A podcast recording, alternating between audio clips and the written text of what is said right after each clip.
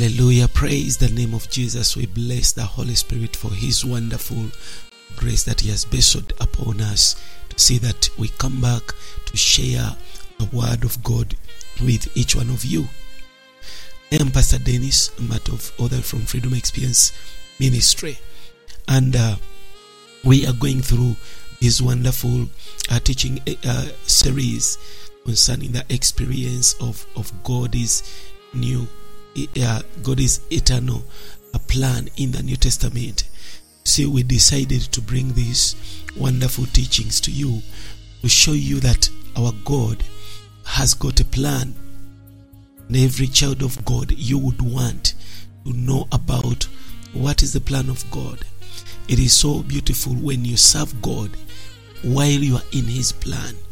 Bible says uh, in the book of Acts, chapter 13, that after David had served God's purpose in his own generation, served God's will, Bible says he rested. It is good for you to rest uh, from this life when you have, by His grace, you have served His purpose. Hallelujah. So that means that there is a need for us to know about the plan of God, the plan that He has towards uh, mankind, the plan that He has towards the church, the plan that He has towards entire universe. So when we go into the scriptures, we begin to see that God has got a plan, He has got um, a purpose, and He wants to carry out His heart's desire. From Genesis to Revelation, we are seeing something of God. And now, uh, previously we are talking about several things, and we saw even the seven uh, uh, the seven persons in the Bible that are the major items. If you are reading the Bible, the things you should be uh, looking unto, and even have enough knowledge about them. We went on also to see that our God has a plan, and this plan has been according to God's good pleasure. That is our previous talks in the last episode. We want to, uh, to continue with episode 6, and we trust God that if you have not yet read through or listened uh, our previous episodes, I request you now to go back from where we began from in order for you to catch up with us. Now, today I want to talk about um, this good uh, pleasure in detail. Yesterday we were talking about the other time the good pleasure of God. God has got a pleasure, and it is His good pleasure. The question is today, what then is God's good pleasure? Now, remember our quotation is in the book of Ephesians, whereby we read and saw that He had purposed. Ephesians chapter 1 we shall begin with that verse. Ephesians chapter 1, verses uh, uh, from verses shall begin from verses 9. He says that having made known unto us the mystery of his will, according to his good pleasure, which he has purposed in himself. So we see that now God has made known unto us what was hidden in his heart, what was a mystery of his will. You see, his will had a mystery, and this mystery was according to his good pleasure, which he purposed in himself. Now, it is so important that we may know that God we serve, because Bible says we must agree with each other. If God has got a pleasure as we are walking with Him, we must agree with what He has as His good pleasure. What His good pleasure is to dispense Himself into us. I've been repeating this, and it appears so simple that I, I will tell you it will take the rest of your salvation life for God to, to, to dispense Himself into you and fill the entire soul life. It will take um, possibly the entire of your life. And this is unique. His unique desire. He desires to see that He dispenses. He dispenses Himself within us. We may say that God is, is dreaming of dispensing Himself into us. Every day is dreaming he sees himself in us, saturating us. He is longing for that.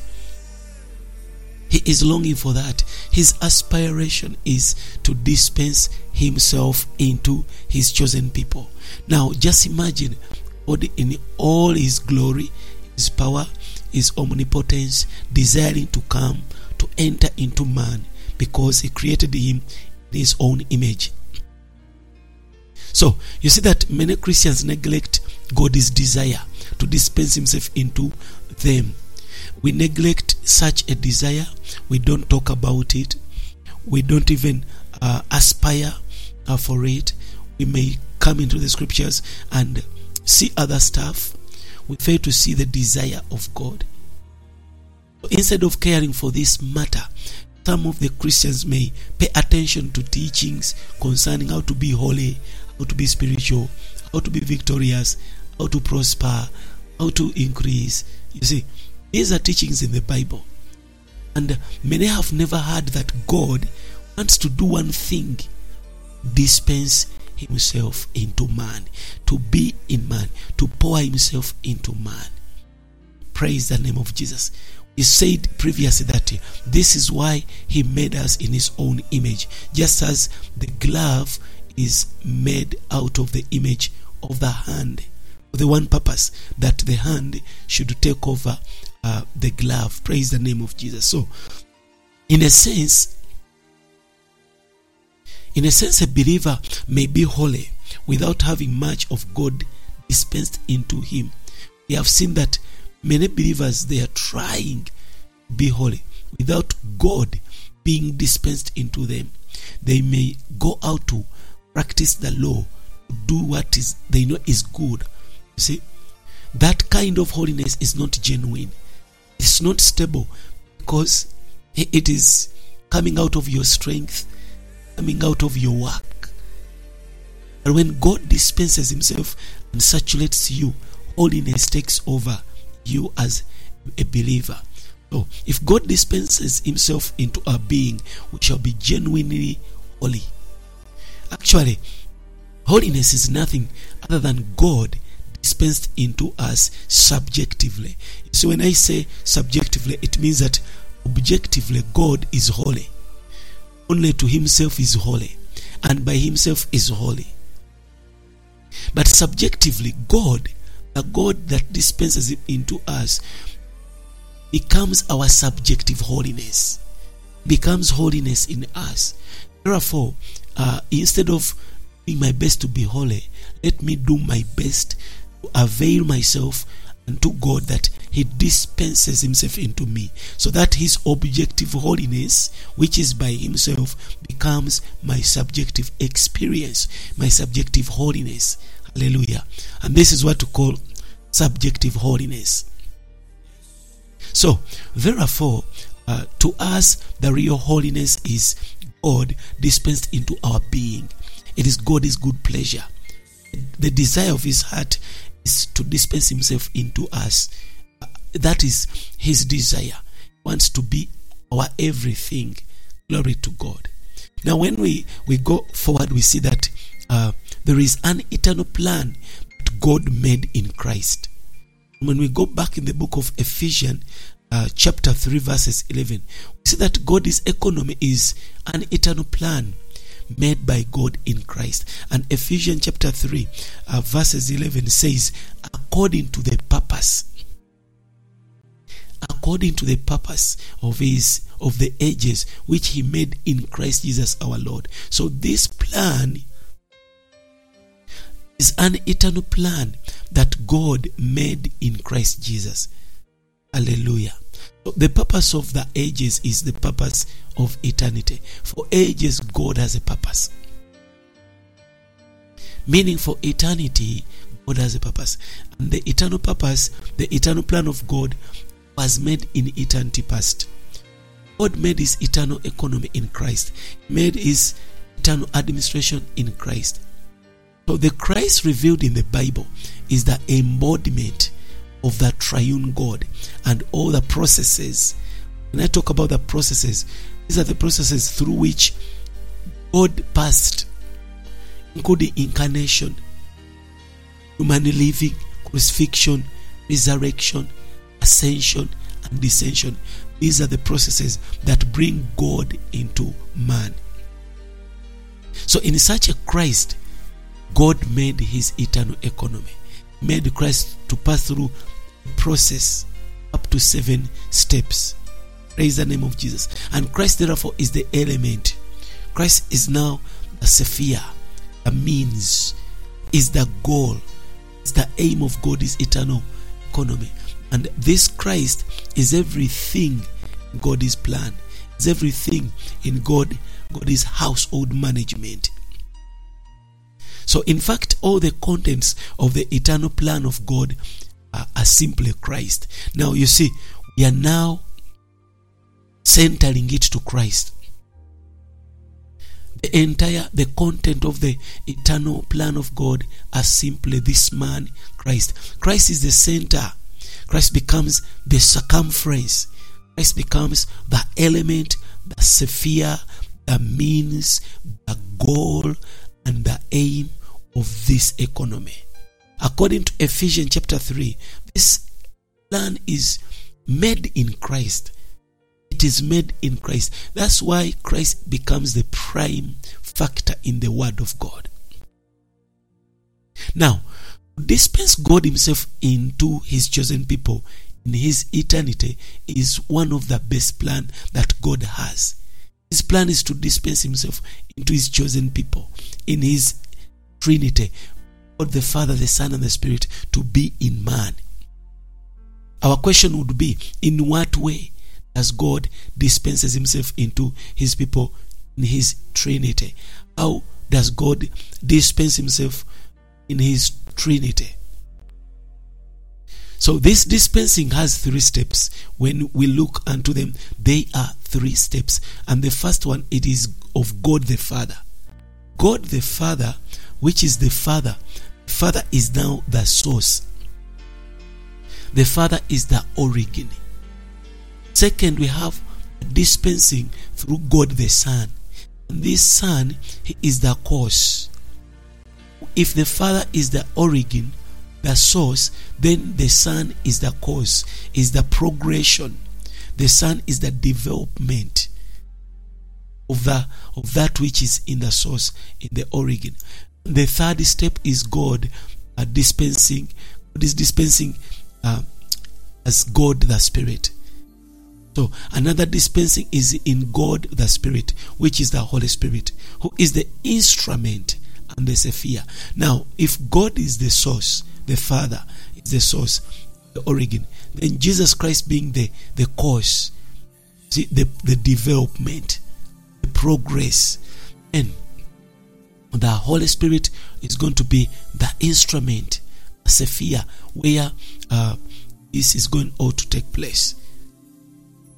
So, through these steps of God the Father, through God the Son, and in God the Spirit, God in His Trinity dispenses Himself into His, into his chosen people. That's how God has entered into us. Today, you might say, We have the Holy Spirit. I'll tell you, we have the triune God. We have God the, the Father, which is the source. We have God the Son, which is uh, the, the, the cause, the progress, the development, and we have God the Spirit on our side as the instrument that the entire God uses to dispense Himself into us. He becomes the sphere. Praise the name of Jesus. So, God's New Testament economy is to dispense Himself. His plan today is to dispense Himself into His chosen people. And when he, into his, his, his chosen people is for the producing of the church. The, the, the reason that's why there is this plan, the reason that's why he's dispensing himself into man, he wants to produce what we call the church. And that's why Ephesians chapter 3 verse 10 continues to tell us that uh, after God enough, after God having a desire, a good pleasure which he purposed in himself in Ephesians 1 9, verse 10 says that that in the dispensation of the fullness of times he might gather together in one all things in Christ, both which are in heaven and which are on earth, even in him. We see that God is now planning to gather all things together in Christ. But remember, Christ is still alone until the church is birthed. When the church is birthed, Christ gains a body. A body that is here on earth, whereby there are many believers as rooms in the Father's house, whereby all things are going to be in this one Christ. Now, this dispensing brings forth the church for the manifestation of the multifarious wisdom of God according to his eternal purpose. It was made in Christ. That's why when you, you go back in Ephesians chapter 3, verse 9 to 11, when you read verse 11, you see that it's uh, Ephesians 3 9 11 says that, and to make all men see what is the fellowship of the mystery, which from the beginning of the world has been hid in God, who created all things by Jesus Christ. Verse 10 says that, to the intent that now unto the principalities and the powers in heavenly places might be known by the church the manifold wisdom of God. So God wants to use the church to make known his wisdom to the principalities. Now he needs the church. So he will begin to work himself into man in order for him to produce the church. Verse 11 says that according to the eternal purpose which he purposed in Christ Jesus our Lord. So Jesus is uh, where God purposes to carry out his plan.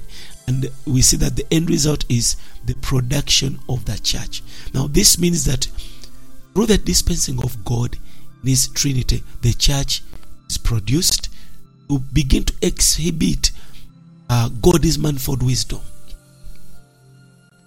It is the church that will manifest the wisdom of God. This is why we exist. This is why the Spirit has given us various gifts, powers, and graces to manifest the wisdom of God. God does not want to manifest His wisdom alone. He has chosen to come into man that He may uh, exhibit His wisdom. So we have pointed out that the church today is the kingdom of God. Now, therefore, the dispensing of God into us produces the church as the kingdom of God. Remember, Jesus said, The kingdom of God is among you.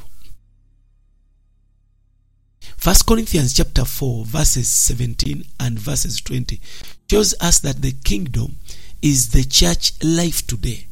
The church life today is the very kingdom. Now, in verse 17, Paul refers to his ways. He says that which are in Christ, his ways which are in Christ, even as I teach everywhere in every church.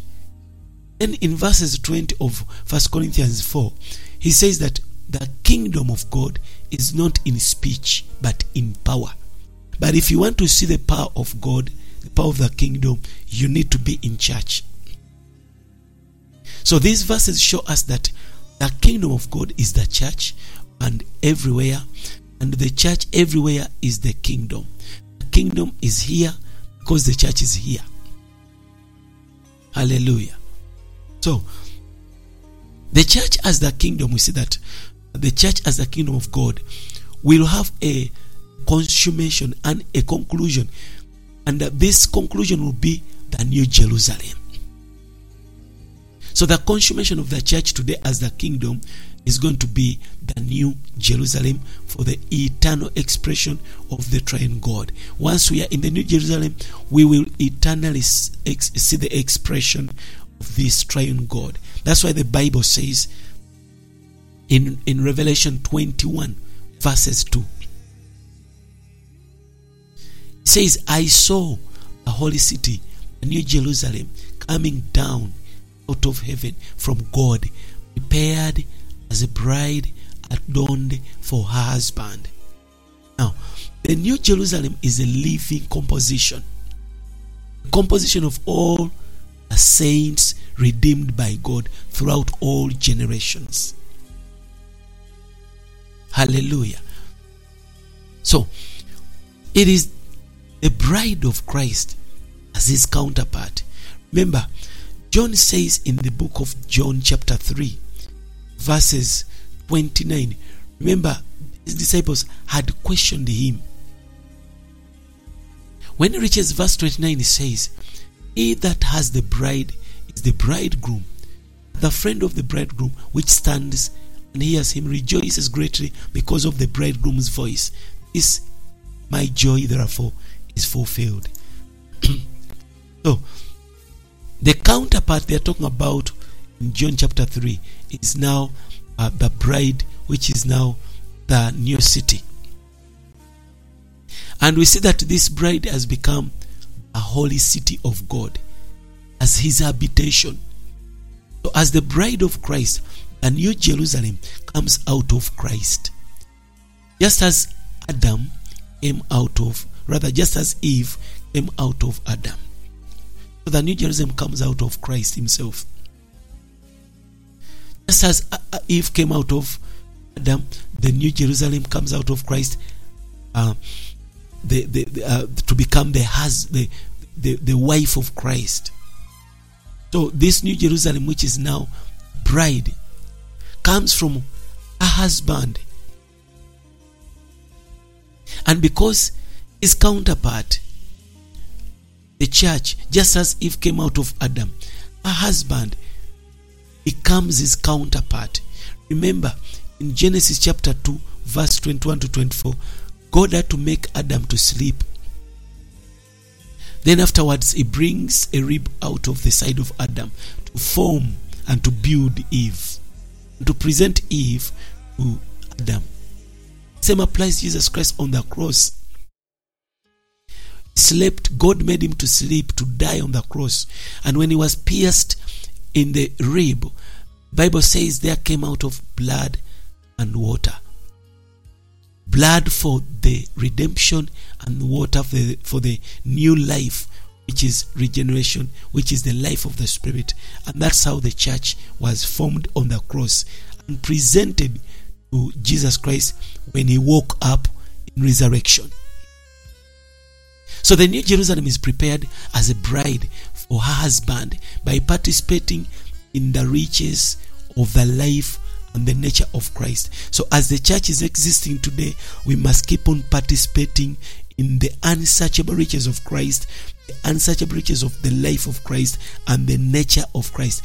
Therefore, we need to put on this Christ. So, as a holy city of God, she, the church, is holy, wholly sanctified unto God and fully saturated with God's holy nature to be his habitation. This is why the Spirit of God is working and carrying out the transforming work, the sanctifying work to see that we are wholly sanctified unto God and fully saturated with God's holy nature. Once we are saturated with God's holy nature, then we qualify to become the bride of Christ. Hallelujah for that. So we have seen so far now that God has got a desire, He has a plan, and is planning to carry out uh, such a plan. Hallelujah.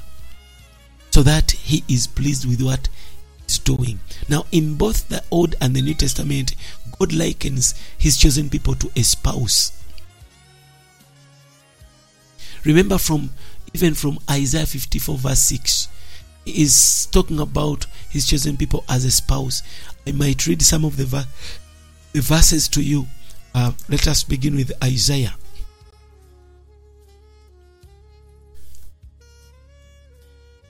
Yes, Isaiah 54, Bible says in verses 6, says that, For the Lord has called thee as a woman, forsaken and grieved in spirit, and the wife of youth, when thou was refused, says thy God.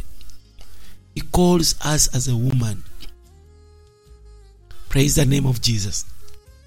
When we come to Jeremiah, I think in the remaining minutes I'll read for you some verses before I close. When we come to Jeremiah chapter 3, I want you to see another incident. Chapter 3, verses 1. He says, They say, If a man put away his wife and she she go from him and become another man's another man's shall he return unto her again? Shall not that land be greatly polluted? Thou hast played the harlot with many lovers yet return again to me says the lord. So israel was considered a wife a spouse that would go away and love other things and forsake uh, the first love the lord god praise the name of jesus I'll give you other verses and others we shall read next time. Ezekiel chapter 16, verses 8. The Bible talks about, it says that, Now when I passed by you, I looked upon you. It says, When I passed by you. Hallelujah. I looked upon you, and behold, your time was the time of love. And I spread my skirt over you, and I covered your nakedness. Yes, I swear unto you, and eh, I, I swear unto you, and I entered into a covenant. Now that was on Mountain Sinai. That's why, that's where he married Israel and made a covenant. Says, says the Lord, and you became mine. So, we have several scriptures You can read Hosea chapter 2, verse 19, 2 Corinthians chapter 11, verse 2, Ephesians chapter 5, verse 31 to 32. All these incidences, they're talking about chosen people becoming a spouse of God. Praise the name of Jesus. In the New Testament, I think I have got to read for you these two incidences in the New Testament because you want to relate the same in the New Testament. Second Corinthians chapter 11 says, uh, verses 2. Remember, this is Paul. says, oh, I am jealous over you with a godly jealousy. I espoused you to one husband, that I might present you as a pure virgin to Christ. So Paul says that the Corinthians were a, a, a virgin, were uh, a pure virgin that it's supposed to be presented to Christ. So he had to preach to them, espouse them one husband. Each husband is Jesus Christ. And when you come to Ephesians chapter 5, verse 31 32, we see that Paul speaks the same thing, says that for this cause shall a man leave her as a mother, a father and mother, and shall cleave to his wife. And the twain shall become one. Remember, Jesus left his father in heaven, and at one time he left the mother on earth. Then he went and had to cleave himself to whoever had believed in him. Verse 32 says that this mystery is great but I speak to regard, I speak in regard of Christ and of the church. The mystery there, the mystery of marriage is great. Because it shows us what is between Christ and the church. The relationship there is a is of a, a woman and is a woman and her husband. Praise the name of Jesus. So we see that he has come to this extent he wants also to make us his dwelling place, a dwelling place for himself. Praise the name of Jesus. He wants to make a dwelling place for himself. And once we come to such an awareness, I tell you, child of God, we will begin to enjoy the word of God. We will have to, we will begin to see uh, that the church is important. So I want to stop here today. I trust the Holy Spirit that if you are going with me episode to episode, your revelation, your knowledge is increasing. Once again, I encourage you to download our application, Freedom Experience app from Google Play Store. Follow us, listen to our wonderful teachings. You will be blessed. God bless you. This is Pastor Dennis, Freedom Experience Ministry, Uganda.